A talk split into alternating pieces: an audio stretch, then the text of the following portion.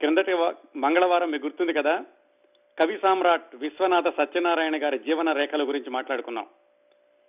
ఈ కార్యక్రమానికి అనూహ్యమైన స్పందన లభించింది. ఈ అనూహ్యం అనే మాట కూడా చాలా తక్కువ అనిపిస్తోంది నాకు. దీనికి ఒకటి రెండు నిదర్శనాలు ఏంటంటే, నేను గత 6 సంవత్సరాలుగా దాదాపు 500 పైగా రేడియో టాక్ షోస్ చేశానండి. ఈ 500 కార్యక్రమాల్లో ఏ కార్యక్రమానికి రానంతటి అత్యధిక స్పందన విశ్వనాథ సత్యనారాయణ గారి కార్యక్రమానికి వచ్చింది. గత వారం రోజుల్లో యూట్యూబ్లో నేను అప్లోడ్ చేసినటువంటి ఈ టాక్ షోకి మిగతా టాక్ షోస్ అన్నింటికంటే 3 రెట్లు వ్యూస్ మొట్టమొదటి వారంలో వచ్చాయి. అంతేకాకుండా చాలా మంది నాకు ఫోన్ ద్వారాను ఈమెయిల్లో కూడా చెప్పారు ఏంటంటే, ఈ కార్యక్రమం చాలా బాగుంది అనేది ఒక విషయం అండి, మీరు ఈ కార్యక్రమాన్ని తప్పనిసరిగా మరికొద్ది వారాలైనా కొనసాగించి విశ్వనాథ గారి సాహిత్యాన్ని కొంతైనా పరిచయం చేయండి అని అడిగారు. అది నా గొప్పతనం కాదండి, విశ్వనాథ సత్యనారాయణ గారికి సాహిత్యాభిమానుల్లో ఉన్న ప్రాచుర్యానికి ఒక చిన్న ఉదాహరణ మాత్రమే. చెప్పాను కదా, క్రిందటి కార్యక్రమంలోనే విశ్వనాథ సత్యనారాయణ గారి సాహిత్యం గురించి మాట్లాడుకోవాలంటే మనకి రోజులు, నెలలు కాదు, సంవత్సరాలు కావాలి. కాకపోతే క్రిందటి కార్యక్రమానికి వచ్చిన స్పందన గమనించాక నాకు అనిపించింది, ఇన్ని వేల మంది వింటున్నారు కదా, విశ్వనాథ గారి సాహిత్యంలో అతి కొద్దిగానైనా నాకు చేతనైనంతలో శ్రోతలకి పరిచయం చేయడం సమంజసం అనిపించింది. అందువల్ల ఈరోజు కూడా కవి సామ్రాట్ గారి గురించిన కార్యక్రమాన్ని కొనసాగిస్తూ విశ్వనాథ సత్యనారాయణ గారు రాసిన ఒక నవలని మీకు పరిచయం చేయడానికి ప్రయత్నిస్తాను. ఈ కార్యక్రమానికి రాబోయే స్పందనను అనుసరించి వచ్చే వారాల్లో ఇంకా ఎన్ని వారాలు విశ్వనాథ సత్యనారాయణ గారి సాహిత్య పరిచయ కార్యక్రమాన్ని కొనసాగించాలో మనం నిర్ణయిద్దాం. ఈ రోజు మనం మాట్లాడుకోబోయే నవల విశ్వనాథ సత్యనారాయణ గారు రాసిన 2వ నవల. విశ్వనాథ గారి ఈ నవల గురించి క్రిందటి వారం కార్యక్రమంలో కొంచెం ప్రస్తావించడం కూడా జరిగింది. ఈ నవల పేరులో 4 అక్షరాలు మాత్రమే ఉంటాయి. ఆయన వ్రాసిన చిన్న నవలల్లో ఇది ఒకటి. ఎంత చిన్న నవల అంటే, నా దగ్గర 1947లో ప్రచురితమైన కాపీ ఉందండి. దానిలోని పుటల సంఖ్య కేవలం 170 మాత్రమే. పుటల సంఖ్యలో చిన్నదే కానీ ఈ నవల రాయడానికి విశ్వనాథ వారు 4-5 సంవత్సరాల వ్యవధి తీసుకున్నారని ఆయన సాహిత్యాన్ని అధ్యయనం చేసిన వాళ్ళు చెప్తూ ఉంటారు. ఎలాగంటే, 1925, 26 ప్రాంతాల్లో ప్రారంభించి విశ్వనాథ వారు 1930 ప్రాంతాల్లో ఈ నవలను ముగించారు. అంత చిన్న నవల రాయడానికి ఇంతకాలం ఎందుకు తీసుకున్నారు అని ఆశ్చర్యం కలగొచ్చు మీ అందరికీ. ఎందుకంటే ఈ నవల రాసిన 4-5 సంవత్సరాలకే ఆయన 1000 పడగలు అనే అతిపెద్ద నవలని కేవలం 2-3 వారాల్లో మాత్రమే డిక్టేట్ చేశారు. మరి ఈ రోజు మనం మాట్లాడుకోబోయే ఈ చిన్న నవలకి ఎందుకంత సమయం తీసుకున్నారంటే, అది ఈ నవలలోని మానసిక సంఘర్షణని చిత్రీకరించడానికి, కథకి ఎలాంటి ముగింపు ఇవ్వాలి అనే విషయంలో ఆలోచించడానికి అంత సమయం పట్టింది అని విశ్వనాథ గారే ఒకచోట చెప్పారు. విశ్వనాథ సత్యనారాయణ గారు రాసిన ఈ 2వ నవలకి మరో ప్రత్యేకత ఏమిటంటే, ఆయన స్వదుస్తూరితో రాసినటువంటి ఏకైక నవల. ఆ తర్వాత 50 సంవత్సరాల్లో రాసినటువంటి 55 నవలలో కూడా ఆయన డిక్టేట్ చేస్తూ ఉండగా వేరే వాళ్ళు రాసింది. ఈ రోజు మనం మాట్లాడుకోబోయే నవల ఒక్కటే ఆయన సొంత దస్తూరితో రాశారు. 90 సంవత్సరాల క్రిందట విశ్వనాథ సత్యనారాయణ గారు రాసిన ఈ నవలలో నేపథ్యం చారిత్రకమే అయినప్పటికీ మూల కథ మాత్రం ప్రేమ కథ. సరిగ్గా చెప్పాలంటే 2 జంటల మధ్యన, అంటే 4 వ్యక్తులు, 2 పురుషులు, 2 మహిళలు, వాళ్ల మధ్య జరిగేటటువంటి చిత్ర విచిత్ర సంఘటనల సమాహారం ఈ చిన్న నవల. సామాన్య భాషలో చెప్పుకోవాలంటేనండి 4 స్తంభాలట లాంటిది. ఈ నవల ఆధారంగానే 1969లో విశ్వనాథ సత్యనారాయణ గారి ప్రియ శిష్యుడైన ఒక ప్రముఖ నటుడు ప్రధాన పాత్రలో నటించగా ఒక చలనచిత్రంగా కూడా రూపొందింది. అది విజయవంతం కాకపోవడం వేరే విషయం అనుకోండి. తర్వాత రోజుల్లో జ్ఞానపీఠ అవార్డు గెలుచుకున్న విశ్వనాథ గారు విశ్వనాథ గారి ఈ నవల ఆధారంగా రూపొందిన ఆ చిత్రానికి మాటలు రాసింది ఆ తర్వాత రోజుల్లో జ్ఞానపీఠ అవార్డు గెలుచుకున్న మరొక మధుర కవి. ఈరోజు మనం మాట్లాడుకోబోతున్న విశ్వనాథ సత్యనారాయణ గారి చిన్న నవల పేరు ఏకవీర. ఈ నవలలోని కథ, ఆ కథని విశ్వనాథ సత్యనారాయణ గారు నడిపినటువంటి తీరు గమనిస్తే ఈ నవలని ఆయన 90 సంవత్సరాల క్రిందట రాశారంటే ఏమాత్రం నమ్మశక్యంగా ఉండదండి. ఈ నవల అయ్యాక దాదాపు ఆ తర్వాత 50 సంవత్సరాల్లో ఆయన 55 మరొక 55 నవలలు రాశారు. అన్ని నవలలకి ఎంత పేరుందో ఈ నవలకు కూడా అంత పేరుందండి. ఈ నవలకు కూడా నేను ఎందుకంటున్నానంటే ఆయన రచనలు ప్రారంభించినటువంటి, నవలా రచన ప్రారంభించినటువంటి తొలి రోజుల్లో రాసినటువంటి ఈ నవలకి కూడా మిగతా నవలలకు ఉన్నంత ప్రాముఖ్యత, ప్రాచుర్యము, అభిమానులు ఉన్నారు.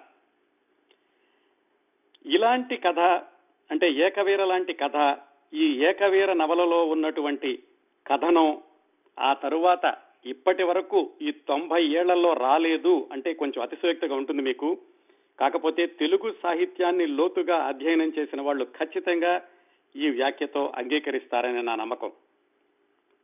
ఈ నవలలో చాలా మందికి తెలిసే ఉంటుంది మీకు, 4 ప్రధాన పాత్రలు, వాళ్ల మధ్యన ప్రేమలు, తారుమారైనటువంటి ప్రేమ బంధాలు, వివాహ సంబంధాలు, విధి ఆడిన దాగుడు మూతలు, గాఢమైన నిగూఢమైన మానసిక సంఘర్షణ, హృదయాల్ని కదిలించేటటువంటి ముగింపు. అదండి ఏకవీర నవల. ఇలాంటి అద్భుతమైనటువంటి నవల, మరి ఇంతమంది అభిమానులు ఉన్నటువంటి నవల చలనచిత్రంగా ఎందుకు విజయవంతం కాలేదు అంటే దానికి కారణాలు చాలా ఉన్నాయి. అవి తర్వాత మాట్లాడుకుందాం.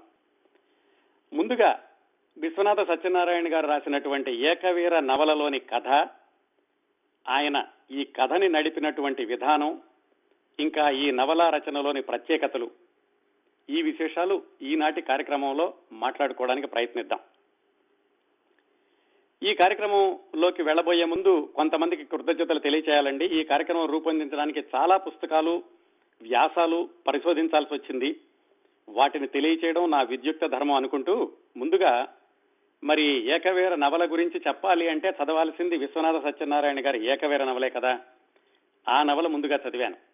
అది 1947లో ప్రచురితమైనటువంటి కాపీ దొరికింది. ఆ నవల యొక్క నిడివి 170 పేజీలు, ఇంకో 5-6 పేజీలు అంకితము అలాంటివన్నీ ఉన్నాయనుకోండి. ఈ నవల చదివాక నేను సంప్రదించినటువంటి మరికొన్ని పుస్తకాలు ఏమిటంటే డాక్టర్ ఎద్దనపూడి కామేశ్వరి గారని ఆవిడ వ్రాసినటువంటి ఏకవీర విశ్వనాథ కథన కౌశలం అనే పుస్తకము, అలాగే డాక్టర్ మాముదాల వెంకటేశ్వరరావు గారు రాసినటువంటి సిద్ధాంత గ్రంథం విశ్వనాథ నవలలు మనస్తత్వ చిత్రణ అనేటటువంటి పుస్తకము, ఇంకా హైదరాబాద్ యువభారతి వాళ్ళు ప్రచురించినటువంటి వ్యాస సంకలనము.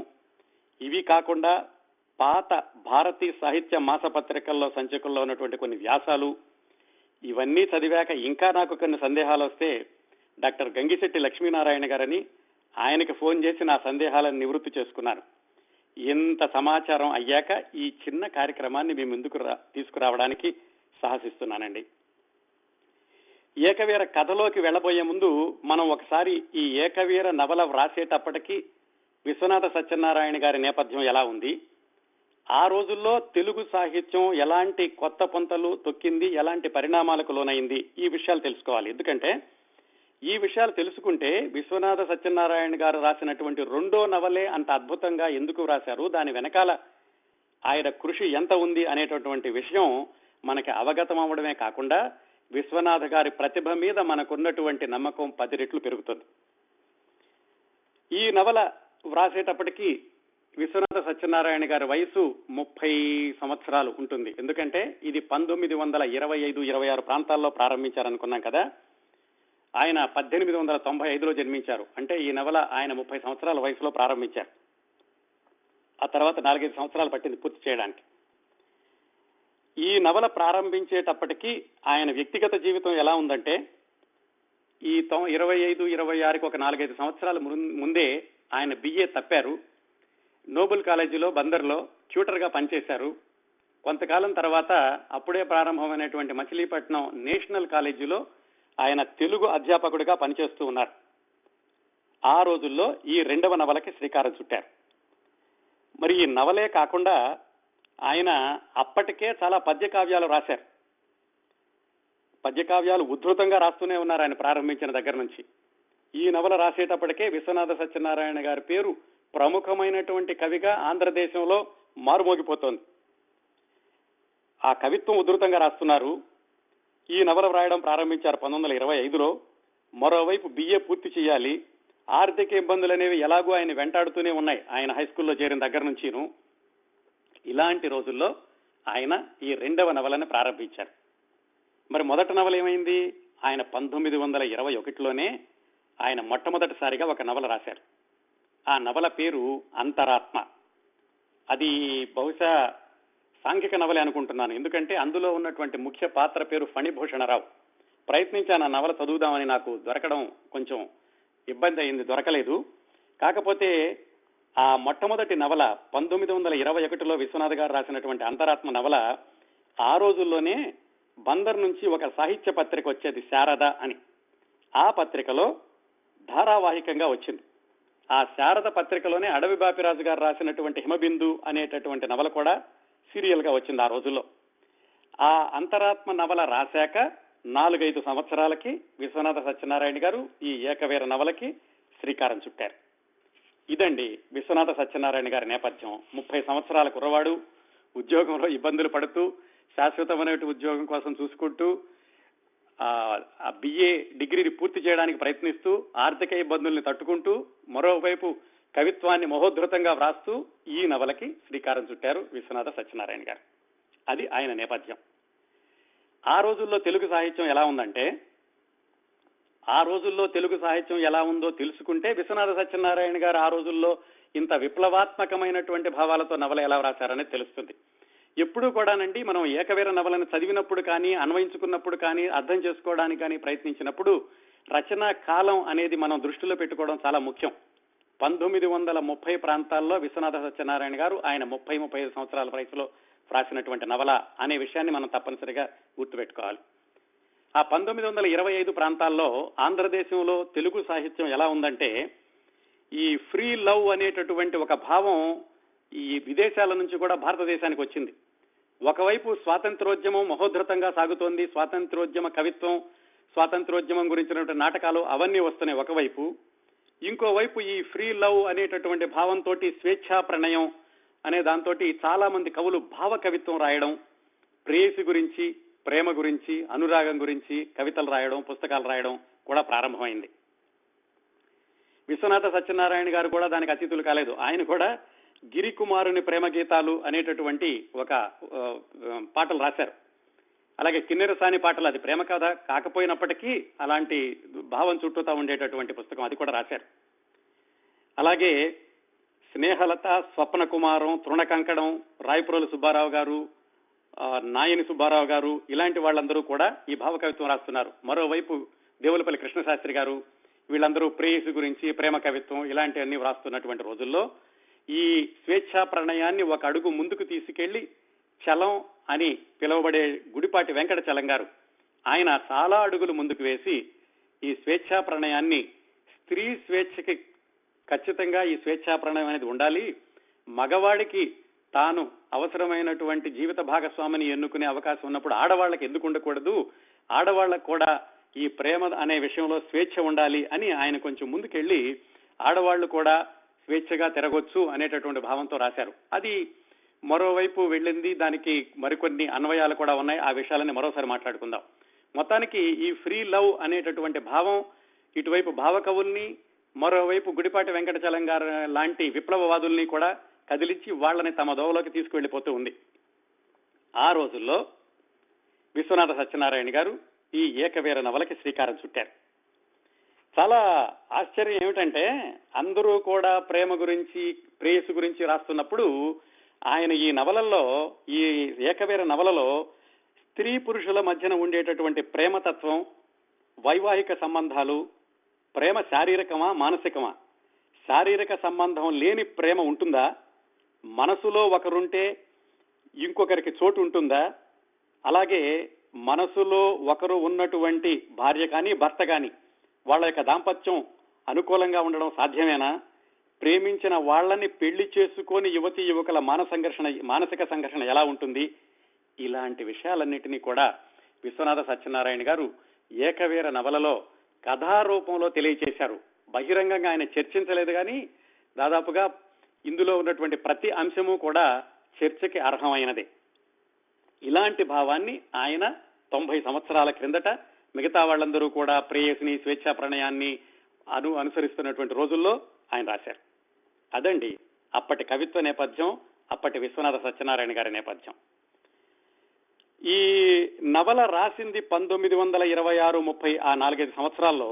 కాకపోతే ఈ కథ జరిగినటువంటి కాలం మాత్రం 17వ శతాబ్దం, అంటే 1650, 1640 ఆ ప్రాంతాల్లో జరిగినటువంటి కథని ఈయన 1925-30 ప్రాంతాల్లో వ్రాశారు. ఆ నేపథ్యాన్ని ఎందుకు ఎన్నుకున్నారు? ఆ 1926 ప్రాంతాల్లో ఉన్నటువంటి సమాజాన్ని తీసుకోవచ్చు కదా అంటే దానికి ఒక చక్కటి కారణం, చక్కటి క్యాన్వాస్ కనిపిస్తుంది. ఆ నవల చదివితే అర్థమవుతుంది ఎందుకు తీసుకున్నారనేది. మరి ఆ 1965-66 ప్రాంతాలు అంటే 1665-66 ప్రాంతాలు అంటే 17వ శతాబ్దం నేపథ్యం ఏమిటంటే, మధుర అంటే ఇప్పుడు తమిళనాడులో ఉన్నట్టు మధురై, ఆ మధుర అనేటటువంటి నగరాన్ని రాజధానిగా చేసుకుని అప్పట్లో దక్షిణ దేశాన్ని పాలించారు తెలుగు నాయకులు. ఆ మధురని రాజధానిగా చేసుకుని దక్షిణ దేశాన్ని పాలించినటువంటి తెలుగు నాయకుల చరిత్ర ఇది. 17వ శతాబ్దంలో వాళ్ళ పరిపాలన గురించినటువంటి చరిత్రని 1924లో మద్రాసు యూనివర్సిటీ వాళ్ళు, అందులో హిస్టరీ డివిజన్ వాళ్ళు ఒక ఈ మధుర నాయకుల చరిత్ర అనేటటువంటి ఆంగ్ల పుస్తకాన్ని ప్రచురించారు. క్రిందటి వారం చెప్పుకున్నాం, విశ్వనాథ సత్యనారాయణ గారు తెలుగులోనూ సంస్కృతంలోనూ అనర్గళంగా రాస్తున్నప్పటికీ ఆయన ఆంగ్ల సాహిత్యాన్ని, ఆంగ్ల పుస్తకాలని కూడా ఎక్కువగా చదువుతూ ఉండేవాళ్ళు అని. బహుశా మరి ఆయన ఈ 1924లో వచ్చినటువంటి మధుర నాయకుల చరిత్ర చదివారో మరి ఎలా ఆలోచన వచ్చిందో కానీ ఆ నేపథ్యాన్ని తీసుకుని ఆయన ఈ కథకి శ్రీకారం చుట్టారు, ఇది ఏకవీర కథకి. మరి మొత్తం ఆ చారిత్రక నేపథ్యమే తీసుకున్నారంటే కాదండి, ఆయన ఆ చారిత్రక నేపథ్యంలో ఉన్నటువంటి ఒక 2-3 పాత్రలు మాత్రమే తీసుకున్నారు. ఏమిటంటే అప్పట్లో మధురని రాజధానిగా చేసుకుని దక్షిణ భారతదేశాన్ని పాలించిన వాళ్ళు ఎవరంటే ముద్దు కృష్ణప్ప నాయకుడు, ముద్దు వీరప్ప నాయకుడు అనేవాళ్ళు. వాళ్ల పాత్రలు, వాళ్ల రాజ్యాన్ని తీసుకుని ఈ కథలో వచ్చేటటువంటి ముఖ్యమైన పాత్రలన్నింటినీ కూడా విశ్వనాథ సత్యనారాయణ గారు సృష్టించి మిగతా కథనంతటిని అల్లుకున్నారు. అందువల్ల ఈ ఏకవీరని చారిత్రక నవల అని చెప్పుకోవచ్చు. కరెక్ట్ గా చెప్పాలంటే చారిత్రక నేపథ్యంలో సాగినటువంటి విశ్వనాథ సత్యనారాయణ గారి కాల్పనిక నవల. రాజుగారు, సేనాపతి, సేనాపతి కుమారుడు ఇలా నడుస్తుంది కాబట్టి దీన్ని కూడా చారిత్రకం అనుకోవడంలో తప్పు లేదు. అదండి ఈ నేపథ్యంలో విశ్వనాథ సత్యనారాయణ గారు ఆ 2 పాత్రల్ని మాత్రం తీసుకుని మిగతా పాత్రలన్నింటినీ కల్పించారు. ఇంకొక పాత్ర ఈ నవలలో ఒక 2-3 పేజీలు మాత్రమే వస్తుంది, డాక్టర్ డి నోబిలి అని. ఆ పాత్రను కూడా నిజంగా చరిత్రలో నుంచి తీసుకున్నారు. ఈ కథలోకి వెళ్లబోయే ముందు ఈ డాక్టర్ డి నోబిలి ప్రసక్తి వచ్చింది కాబట్టి ఒక ఆసక్తికరమైనటువంటి సమాచారం చెప్తాను. ఈ డాక్టర్ డి నోబిలి అనే ఆయన ఏకవీర నవలలో ఒక 2 పేజీల్లో కనిపిస్తాడు. ఆయన నిజంగా ఉన్నటువంటి మనిషి అనమాట. 17వ శతాబ్దంలో అతను ఎవరంటే యూరోప్ నుంచి వచ్చాడు భారతదేశానికి. అప్పట్లో ఈ విదేశాల నుంచి భారతదేశానికి మత మార్పిడి కోసం ఎక్కువ మంది వస్తూ ఉండేవాళ్ళు. ఈయన హిందువులన్నింటినీ కూడా క్రైస్తవులుగా మార్చాలి అనేటటువంటి ఉద్దేశంతో వచ్చి, కానీ ఆయన జగద్గురు తత్వబోధక స్వామి అనే పేరు పెట్టుకున్నాడు. పేరు పెట్టుకుని హిందూ స్వామి అనే పేరుతోటి హిందువుల దగ్గరికి వెళ్లి వాళ్ళని వెనకాల నుంచి కూడా క్రైస్తవ మతానికి మార్చడానికని ప్రయత్నాలు చేశాడు. ఇంకా ఆయన ఒక అడుగు ముందుకేసి ఒక పుస్తకం తీసుకువచ్చి, ఇదే యజుర్వేదం, యజుర్వేదంలో కూడా జీసస్ క్రీస్తు గురించి రాసింది, మీరందరూ కూడా క్రైస్తవ మతంలోకి మారండి అని కూడా ప్రచారం చేశాడట ఈ డాక్టర్ డి నోబిలి అని ఆయన. ఆయన పాత్ర కూడా ఈ ఏకవీరలో యథాతథంగా పెట్టారు విశ్వనాథ సత్యనారాయణ గారు. నిజానికి ఈ డాక్టర్ డి నోబిలి అనేటటువంటి పాత్ర ఏకవీర నవలలో ఉన్నప్పుడు విశ్వనాథ సత్యనారాయణ గారు చాలా వివరంగా రాద్దాం అనుకున్నారట. ఈ క్రైస్తవ మత మార్పిడి, హిందూ మతం మీద వాళ్ళు చేస్తున్నటువంటి దుష్ప్రచారం, ఇలాంటి దాన్ని వివరంగా రాద్దాం అనుకున్నారట. కానీ ఆ రోజుల్లో మరి బ్రిటిష్ వారి పరిపాలనలో ఉంది కాబట్టి ఏమైనా ఇబ్బందులు ఎదురవుతాయేమోనని ఆ చర్చని తగ్గించి వ్రాశారు ఏకవీర నవలలో అంటారు. ఇది ఏకవీర ప్రధాన కథకి పెద్దగా అనుబంధంగా సంబంధించి ఉండదండి, కొంచెం ఉపకథలాగా ఉంటుంది. కాకపోతే ఆ డాక్టర్ డి నోబిలి అనే పాత్రను కూడా చరిత్రలో నుంచి తీసుకున్నారు విశ్వనాథ సత్యనారాయణ గారు. ఇవ్వండి ఈ మూడు పాత్రలను మాత్రం తీసుకుని మిగతా పాత్రలంతని కల్పించి విశ్వనాథ సత్యనారాయణ గారు ఏకవీర నవలని వ్రాశారు. ఇంతకీ ఏకవీర నవలలోని కథ ఏమిటి? అంత చిన్న నవల ఆయన 4 సంవత్సరాలు పట్టిందంటే అందులో ఉన్నటువంటి కథ ఏమిటి? క్లుప్తంగా ఇందాక చెప్పుకున్నట్టుగా 4 స్తంభాలాట, 2 జంటల మధ్యన కథ. కాకపోతే ఆ కథని వివరంగా తెలుసుకుంటే చాలా ఆసక్తికరంగా ఉంటుంది. విశ్వనాథ సత్యనారాయణ గారు ఎందుకు అన్ని రోజులు రాశారో కూడా తెలుస్తుంది. ఏకవీర కథలోకి వస్తే గనక మీలో చాలా మందికి కథ తెలిసే ఉంటుంది, అలాగే చలనచిత్రం కూడా చూసి ఉంటారు. కాకపోతే సినిమా చూసి గుర్తు పెట్టుకున్న వాళ్ళు సినిమాని నవలతోటి అప్పుడే పోల్చవద్దు. నవల చదివి ఉంటే పర్వాలేదు, సినిమా మాత్రమే చూసి ఉంటే గనక ఈ కార్యక్రమం అయ్యే వరకు, వచ్చే వారం కార్యక్రమం అయ్యే వరకు కూడా ఆగి అప్పుడు నవల మీద ఒక అభిప్రాయానికి రావచ్చు. చాలా చోట్ల ఈ కథ గురించి రాసేటప్పుడు ఈ కథలో ఉన్నటువంటి సందిగ్ధత, అంటే ఈ సస్పెన్స్ ఎలిమెంట్ అనేదాన్ని ముందు చెప్పేస్తారు. ఈ సినిమాలో చేసింది కూడా అదే. అట్లా కాకుండా ఈ నవలలో విశ్వనాథ సత్యనారాయణ గారు వ్రాసినటువంటి క్రమంలోనే ఈ కథను తెలుసుకుంటే 90 ఏళ్ల క్రిందట ఆయన ఈ నవలలో ఈ సస్పెన్స్ అనేటటువంటి ఎలిమెంట్ ని ఎంత ఉద్విగ్నతతో నడిపించారు అనే విషయం తెలుస్తుందండి. ఆయన ఈ నవల రాసేటప్పటికి ఇంకా టాకీ సినిమాలు రాలేదు, మూకీ సినిమాలే. ఆ మూకీ సినిమాల్లో ఇలాంటి సస్పెన్స్, ఫ్లాష్ బ్యాక్ ఇలాంటివి ఉంటుందని నేను అనుకోను. మరి ఆ రోజుల్లోనే విశ్వనాథ సత్యనారాయణ గారు బ్రహ్మాండమైనటువంటి సస్పెన్స్ ని చిట్ట చివరి వరకు కొనసాగిస్తూ, మధ్య మధ్యలో ఈ నేపథ్యంలోకి వెళుతూ, ఇది ఫ్లాష్ బ్యాక్ మోడ్ లోకి వెళుతూ కథని వెనక్కి ముందుకి నడిపిస్తూ అత్యద్భుతంగా రాశారండి ఏకవీర నవలను. ఆ క్రమంలోనే మనం కథను తెలుసుకుందాం. ఎందుకంటే అప్పుడు విశ్వనాథ సత్యనారాయణ గారి ఈ కథన రచన చాతుర్యం ఎలాంటిదో కూడా తెలుస్తుంది. మామూలుగా కథ చెప్పుకోవాలంటే 5 నిమిషాల్లో చెప్పేసేయచ్చు, 4 జంటలు ఉంటాయి అలా ఇలా అని. అలా కాకుండా ఆయన ఈ నవలలో రాసినటువంటి పద్ధతిలో తెలుసుకుంటూ వెళదాం. ఈ నవలలో ఒక్కటొక్కటే పాత్రలు ఎలా పరిచయం అవుతాయో అలాగే మీకు కూడా చెప్తాను. ఈ నవల ప్రారంభం 1650-1660 అనుకున్నాం కదా, అంటే 17వ శతాబ్దంలో అనుకున్నాం కదా. ఆ 17వ శతాబ్దంలో మధురని ముద్దు కృష్ణప్ప నాయకుడు అనేటటువంటి ఆయన పరిపాలిస్తున్నాడు. ఆయన ఆస్థానంలో ఒక సేనాధిపతి ఉన్నాడు. ఆ సేనాధిపతి గారి అబ్బాయి కుట్టాన్ సేతుపతి, అతను ఏకవీర నవలలో మనకి ప్రధాన పాత్ర. వాళ్ళ నాన్న పేరు ఉదయన్ సేతుపతి. ఆ ఉదయన్ సేతుపతి అనే ఆయన తర్వాత సేనాధిపతిగా అవడానికి కుట్టాన్ సేతుపతికి అర్హత కోసమని కుట్టాన్ సేతుపతి మధురలో చదువుకుంటున్నాడు. అక్కడ రకరకాలైనటువంటి విద్యలు, ఆర్థిక శాస్త్రము, విలువిద్య ఇలాంటివన్నీ చదువుకుంటున్నాడు. ఆ చదువుకునేటప్పుడు ఆ కుట్టాన్ సేతుపతితో పాటుగా చదువుకునేటటువంటి మరొక అబ్బాయి వీరభూపతి. ఈ కుట్టాన్ సేతుపతి ఏమో అంతాపురంలో నుంచి వచ్చినవాడు, ఎందుకంటే రాజస్థానంలో పనిచేస్తున్నటువంటి వాళ్ళ నాన్నగారు ఆ రాజస్థానానికి చెందినవాడు అని చెప్పుకోవచ్చు. ఆయనతో పాటు చదువుకునేటువంటి వీరభూపతి మాత్రం పేదవాడు, కాకపోతే అదే పాఠశాలలో చదువుకుంటున్నాడు. ఈ కుట్టాన్కి వీరభూపతికి మంచి స్నేహం.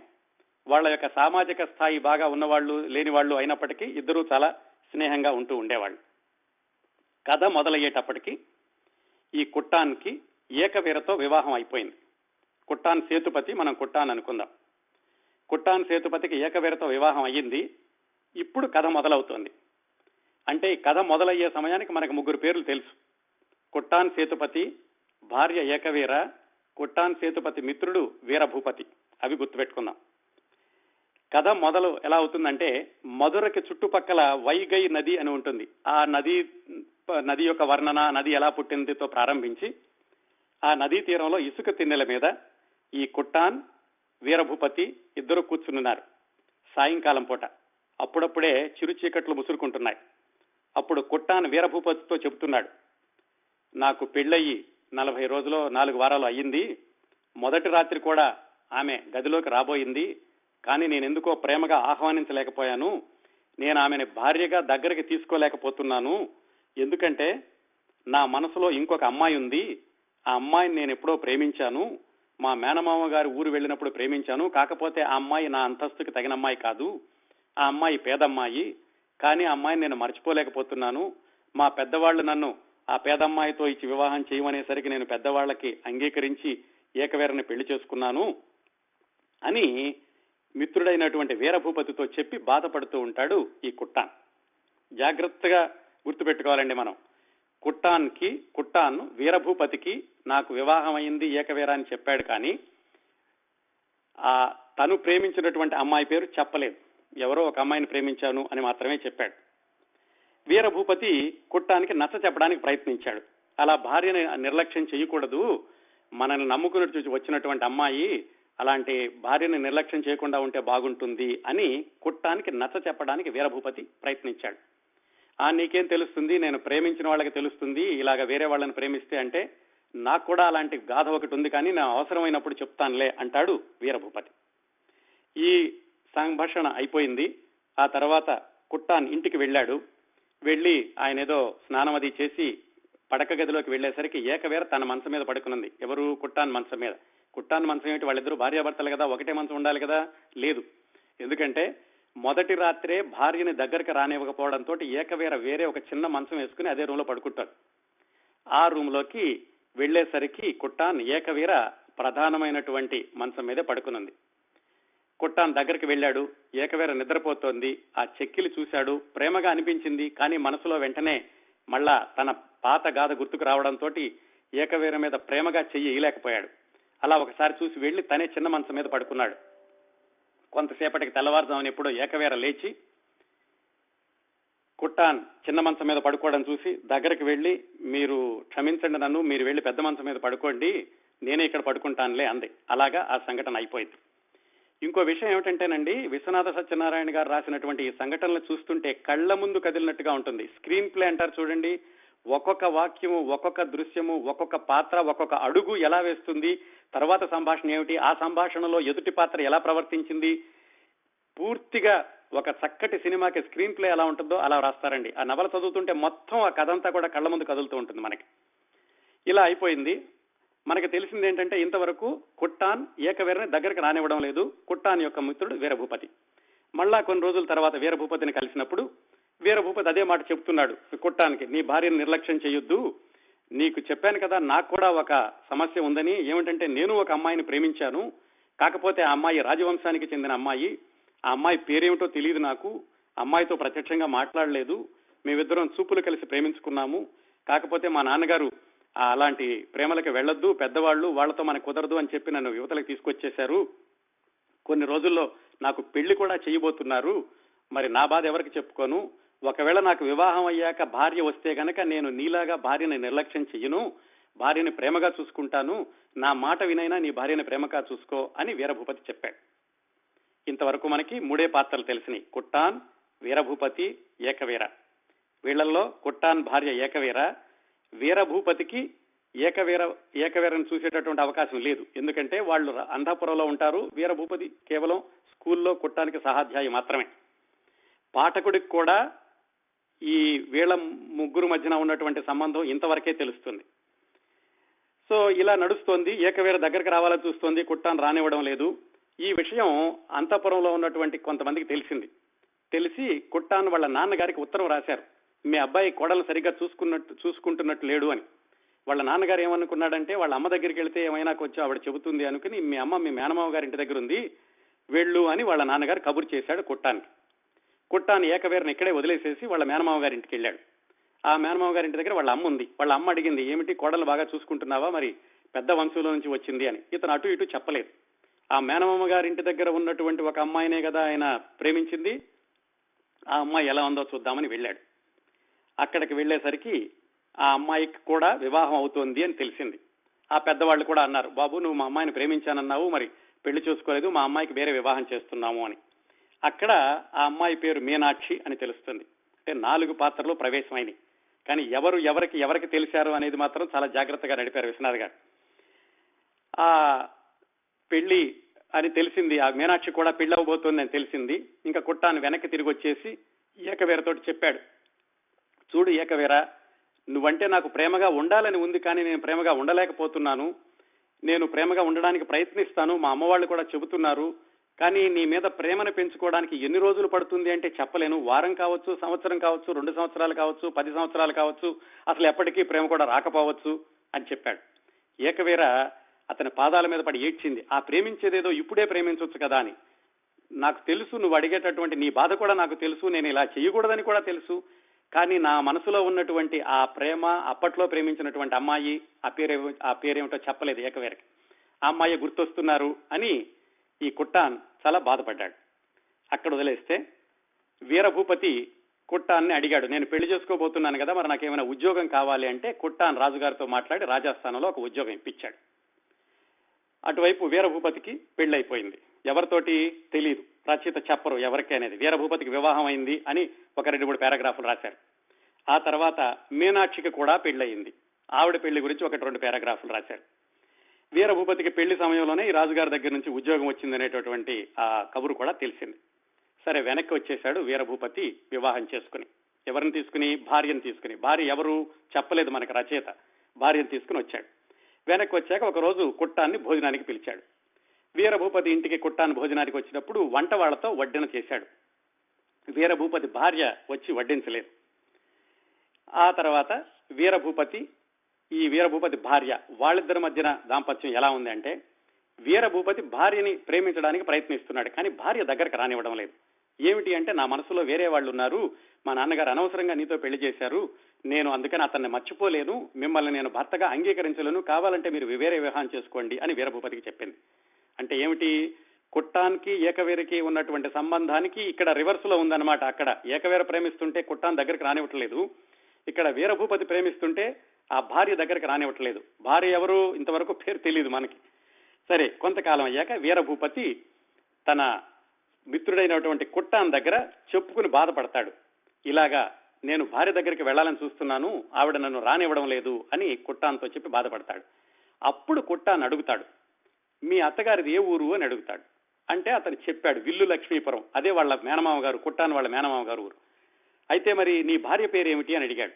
అంటే మీనాక్షి అని చెప్పాడు వీరభూపతి. అప్పటి వరకు వీరభూపతి పెళ్లి చేసుకుంది మీనాక్షి అన్న విషయం రచయిత మనకి చెప్పలేదు. దాదాపు ఒక 10 పేజీలు కథ నడిచాక, ఏది వీరభూపతి వివాహం అయ్యాక, అప్పుడు తన భార్య పేరు మీనాక్షి అని చెప్పాడు. కుట్టానికి తెలుసు కదా మీనాక్షి అంటే, తను ప్రేమించిన అమ్మాయినే కదా. ఒక్క నిమిషం అతను షాక్ తిన్నట్టయి అక్కడి నుంచి వీరభూపతి తోటి ఎక్కువ మాట్లాడకుండా తన రాజస్థానంలో అంతఃపురంలోకి వెళ్ళిపోయాడు. వీరభూపతి పెద్దగా పట్టించుకోలేదు, ఏదో ఆయన బాధలో ఆయన ఉన్నాడులే అనుకున్నాడు. వీరభూపతి ఇంటికి వచ్చేశాడు. ఇక్కడ అలాగే కొనసాగుతోంది, మీనాక్షి దగ్గరికి వెళదాం అనుకుంటున్నాడు, మీనాక్షి రానివ్వడం లేదు. ఆ అంతఃపురంలోకి వెళ్ళిపోయినటువంటి కుట్టాన్ చాలా తీవ్రమైనటువంటి మనోవేదనకి, మానసిక సంఘర్షణకి గురయ్యాడు. తాను ప్రేమించినటువంటి పేద అమ్మాయే ఇప్పుడు తన ప్రాణమిత్రుడైనటువంటి వీరభూపతి భార్య అని ఇప్పుడే తెలిసింది. ఏం చేయాలి ఈ సమయంలో? ఆ అమ్మాయి ప్రేమ గురించే మనం తను మనసులో పెట్టుకుని ఏకవీరని దగ్గరికి రానివ్వడం లేదు. ఇప్పుడు ఆ అమ్మాయికి వివాహం అయిపోయింది, అది కూడా తన మిత్రుడితో అని తెలిసింది. బాగా ఆలోచించి ఈ ప్రేమను ఇలా కంటే కూడా సోదరి ప్రేమగా మార్చుకుంటే జీవితం బాగుంటుంది అనుకుని అతను మనసులో నిర్ణయించుకుని ఆ మర్రోజు కానుకలు, బట్టలు, తినుబండారాలు అవన్నీ పట్టుకుని వీరభూపతి ఇంటికి వెళ్ళాడు. వీరభూపతి ఆశ్చర్యపోయాడు, ఏమిటి కుట్టాను ఇవన్నీ తీసుకొచ్చాడని ఆశ్చర్యపోతే అతను చెప్పాడు, నా చెల్లెలికి ఇద్దామని వచ్చాను, నీ భార్య నా చెల్లెలి అనుకుంటాను. అప్పటి వరకు కూడా వీరభూపతికి తెలియదు కుట్టానికి మీనాక్షికి సంబంధం ఉంది, ప్రేమించుకున్నారు అని వచ్చి వీరభూపతితో చెప్పి నాకు భోజనం వడ్డించమని మీ భార్యను పిలువు అంటాడు. సరే వీరభూపతి వెళ్ళి మీనాక్షితోటి, మీ అన్నయ్య లాంటి కుట్టాను వచ్చాడు, నీ అన్నయ్య నిన్ను చెల్లెలుగా పిలుస్తున్నాడు, మా ఇద్దరికి భోజనం నువ్వే వడ్డించు అన్నాడు. వీరభూపతి కుట్టాను కూర్చున్నారు, మీనాక్షి భోజనం వడ్డించడానికి వచ్చింది. అప్పుడు మళ్ళీ చాలా రోజుల తర్వాత కుట్టాను మీనాక్షి ఒకరినొకరు చూసుకున్నారు. ఇద్దరికి కూడా ఒకరికొకరికి చాలా, అంటే మీనాక్షికి ముఖ్యంగా చాలా విపరీతమైనటువంటి మానసిక సంఘర్షణకు లోనైంది కుట్టాన్ని చాలా రోజుల తర్వాత చూసి, అది కూడా తన భర్త మిత్రుడిగా. కుట్టాన్ మాత్రం మనసులో ఆమెని చెల్లెలు అనుకున్నాడు కాబట్టి ఆవిడ దిగ్భ్రాంతికి గురైనప్పుడు చెప్పేశాడు, చెల్లి నువ్వు నాకు వంట చెయ్యి, ఇవన్నీ నీకే తీసుకొచ్చాను అని. ఆ భోజనం అయ్యాక వీరభూపతికి కుట్టాన్ చెప్పేశాడు, ఏమని, చూడు వీరా, నేను ఒక మాట చెప్తాను, నీ ధైర్యం చిక్కబట్టుకో, నేను ఇంతకాలం చెప్తున్నాను చూడు, నాకెవరో ఒక అమ్మాయి ప్రేయసి ఉంది, అందువల్లనే నేను ఏకవీరని దగ్గరికి రానివ్వట్లేదని చెప్తున్నాను చూడు, ఆ అమ్మాయి ఎవరో కాదు, ఇదిగో ఇప్పుడు నువ్వు పెళ్లి చేసుకున్నటువంటి మీనాక్షే నా పాత ప్రేయసి అని కుట్టాను అప్పుడు చెప్పాడు. చెప్పి ఆ వీరభూపతి యొక్క కాళ్లు పట్టుకున్నాడు. ఎంత అద్భుతమైనటువంటి ఘట్టం రాశారంటే విశ్వనాథ్ గారు ఆ సందర్భంలో. ఆయన కాళ్లు పట్టుకుని, నువ్వు క్షమించు, ఇది ఎప్పుడో జరిగిపోయింది, ఇప్పుడు నా మనసులో మీనాక్షి లేదు, ఆవిడ నీ భార్య అయ్యింది అని తెలిసినప్పటి నుంచి కూడా ఆమెను నేను చెల్లెలుగానే చూస్తున్నాను. ఇక నుంచి మీనాక్షి నీతో బాగానే ఉంటుంది. నువ్వు దయచేసి ఈ విషయాన్ని ఈ అనుమానం అయినా ఏమైనా ఉంటే మనసులో నుంచి తుడిచేసేయి. మీనాక్షి నా చెల్లెలు, నువ్వు జాగ్రత్తగా చూసుకో అని వీరభూపతికి చెప్పాడు. ఇప్పుడు ఏమైంది? కుట్టాన్ యొక్క ప్రేయసి తన భార్య అని వీరభూపతికి తెలిసింది. కుట్టాన్ ఎవరినో పెళ్లి చేసుకున్నాడు, సరిగ్గా కాపురం చేయట్లేదు అన్న విషయం వీరభూపతికి తెలుసు. కానీ ఆ కుట్టాన్ భార్య ఎవరో వీరభూపతికి తెలియదు. మీనాక్షికి కూడా కుట్టాన్ గురించి తెలిసింది, కానీ కుట్టాన్ భార్య ఎవరో మీనాక్షికి తెలియదు. ఇంత సస్పెన్స్ జరుగుతూ ఉండగా సరే భోజనం చేసి మళ్ళా కుట్టాన్ ఒక 2 రోజులు వాళ్ళ ఇంట్లోనే ఉండి అన్నగా వెనక్కి వెళ్ళిపోయాడు. వెనక్కి వెళ్ళలేదు, వెళదాం అనుకున్నాడు. అక్కడ ఏకవీర సంగతి ఎలా ఉందంటే, ఎప్పుడైతే ఇతను నేను ఎన్ని సంవత్సరాలు పడుతుందో నేను ప్రేమించడానికి చెప్పలేను అన్నాడో, అప్పుడు ఏకవీరకి ఆమె మనసులో ఉన్నటువంటి ఒక సంఘర్షణ బయటకు వచ్చింది. అప్పటి వరకు కూడా ఏకవీర కుట్టాన్ని ప్రేమించాలనే ప్రయత్నిస్తోంది.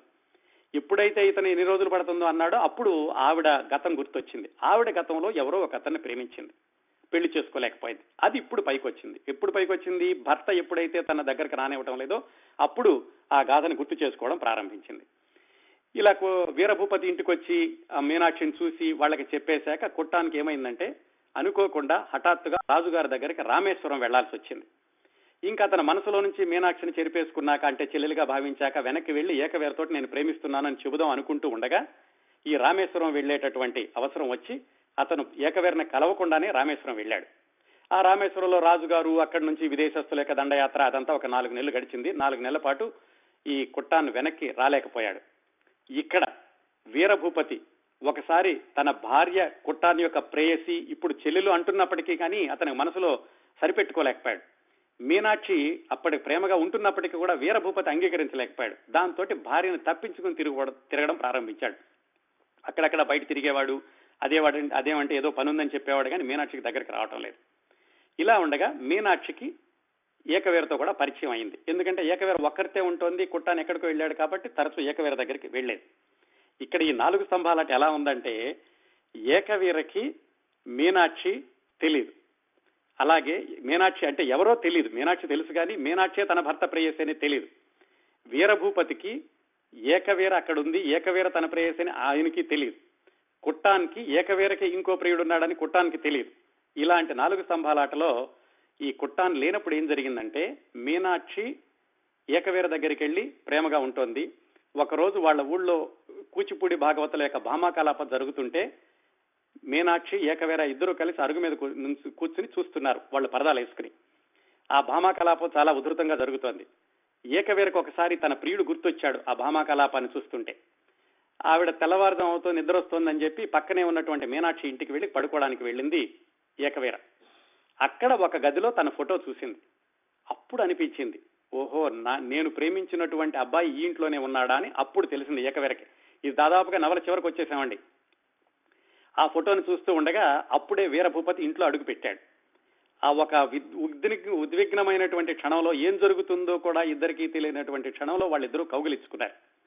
పెళ్ళైనటువంటి ఏకవీర, అంతఃపురంలో ఉండే ఏకవీర, భర్త తిరస్కరిస్తున్నటువంటి ఏకవీర, గతాన్ని గుర్తు తెచ్చుకున్నటువంటి ఏకవీర, భార్యని అంగీకరించలేకపోతున్న వీరభూపతి ఇద్దరు ఎదురుపడి కౌగిలించుకున్నారు. ఆ కౌగిలింత సీన్ 2 పేజీలు రాశారండి విశ్వనాథ్ గారు. ప్రతి క్షణాన్ని, ఆ ఏకవీర శరీరంలో ప్రతి అణువు కూడా ఎలా స్పందించింది అనే విషయం చెప్తారా. అయితే ఒక్కసారి అది జరిగింది 15-20 సెకండ్లు మాత్రమే. ఇద్దరూ తేరుకున్నారు, ఇద్దరూ తప్పు చేశామన్న భావన. ఇంతట్లో మీనాక్షి ఇంట్లోకి వచ్చింది, చూసి ఆవిడకి తెలిసిపోయింది. దాంతో వీరభూపతి చెప్పాడు ఇది జరిగింది అని. మీనాక్షి కూడా ఏకవీరకి పర్వాలేదని చెప్పింది. కానీ మీనాక్షి పూర్తిగా, ఏకవీర పూర్తిగా మానసిక స్థిమితాన్ని కోల్పోయి ఒక విధమైనటువంటి మానసిక స్థితిలో ఆవిడ బయటకు వెళ్ళింది. అందరూ ఆశ్చర్యపడి ఇదేమిటి అంతఃపురంలో ఉన్న ఆవిడ బయటకు వచ్చింది అని. ఆవిడ అంతఃపురానికి తీసుకెళ్లారు. అక్కడి నుంచి కుట్టాను వెనక్కి వస్తున్నాడు, చాలా ఉత్సాహంతో ఉన్నాడు. ఏకవీర నేను ప్రేమిస్తున్నానని చెప్పాలి అని అతను వచ్చాడు. వచ్చేసరికి ఏకవీర అంతఃపురంలో లేకుండా బయట దొడ్లో ఒక అరటి బోధి దగ్గర నుంచునుంది. ఈ కుట్టాను ఆశ్చర్యపోయాడు. ఏకవీర దగ్గరికి వెళ్ళి ఎందుకు ఇక్కడ నుంచున్నావు, నేను ప్రేమిస్తున్నాను, ఇక నుంచి మనం శుభ్రంగా కాపురం చేద్దామని చెప్తాడు. కానీ ఏకవీర ఆ మాట వినకుండా నన్ను ముట్టుకోవద్దు అని ఆ వైగై నదీ తీరానికి పరిగెత్తడం ప్రారంభించింది. కుట్టాన్ని అడిగాడు ఎందుకు ఇలా పరిగెత్తున్నావు అని. మీరు లేనప్పుడు ఒక ఘోరం జరిగింది, ఆ ఘోరాన్ని ప్రక్షాళనం చేసుకోవాలంటే నది దగ్గరికి వెళ్ళాలి అని అతను, ఆమెతో పాటుగా కుట్టాన్ని కూడా ఆ వైగై నది దగ్గరికి పరిగెత్తాడు. అక్కడ వాళ్ళిద్దరూ మాట్లాడుకుందాం అనుకుంటూ ఉండగా ఒక సన్యాసి అటుగా వెళ్ళాడు. ఆ సన్యాసిని చూసి కుట్టాన్ గుర్తుపట్టాడు. అతడే వీరభూపతి. ఒకే ఒక్క మాట అన్నాడు అతను. వీరా, ఇది ఏమి అని అడిగాడు. ఆ సన్యాసి మాట్లాడలేదు. స్థానపతి, క్షమించలేకపోతివి అన్నాడు. తాను మీనాక్షిని ప్రేమించానని తెలియడం వల్ల వీరభూపతి సన్యాసి అయ్యాడు అని అనుకున్నాడు కుట్టాన్. అప్పుడు ఏకవీర చెప్పింది కుట్టానికి, అదిగో అతన్నే నేను ప్రేమించింది, నువ్వు నన్ను నిర్లక్ష్యం చేయడంతో నాకు అతను గుర్తొచ్చాడు, అతన్నే నేను ఇందాక కౌగిలించుకున్నాను, అందువల్ల నీతో నేను మళ్ళా నీ స్పర్శని నేను భరించలేను, నా శరీరాన్ని అప్పగించలేను అని ఏకవీర చెప్తుంది. అయినా కానీ కుట్టాన్ దగ్గరికి వెళ్ళి ఆమెని కౌగిలించుకుంటాడు. ఆ కౌగిలికి విపర్యయంగా స్పందించినటువంటి ఏకవీర ఆ శరీరం అంతా కూడా చల్లబడిపోయి కట్టెలాగా మిగిలి ఆ నీళ్లలో పడిపోతుంది. అదండి నవల. అత్యద్భుతమైనటువంటి స్క్రీన్ ప్లే టెక్నిక్ అని చెప్పాను కదా. ఆయన ఈ నవలలో ఉదహరించినటువంటి కొన్ని సంఘటనలు వచ్చే వారం చెబుతాను, ఎంత చక్కగా కళ్ళకి కనపడేటట్లు వ్రాస్తారు అనేది. ఇదండి కథ. ఈ 4 పాత్రలు, కాకపోతే ఎవరు ఎవరికి ఎప్పుడు తెలుస్తారు, ఎంత సస్పెన్స్ తో ఆయన ఒకళ్ళనొకళ్ళకి తెలిసేలాగా చేశారు. ఈ మానసిక సంఘర్షణ అది చదివి తీరాల్సిందేనండి. నేను చెప్పింది చాలా తక్కువ. మీరు తప్పనిసరిగా నవల చదవండి. వచ్చే వారం ఈ నవలలోని ప్రత్యేకతలు, అలాగే సినిమాగా ఎందుకు విఫలమైంది అనే విషయాలు వచ్చే వారం మాట్లాడుకుందాం.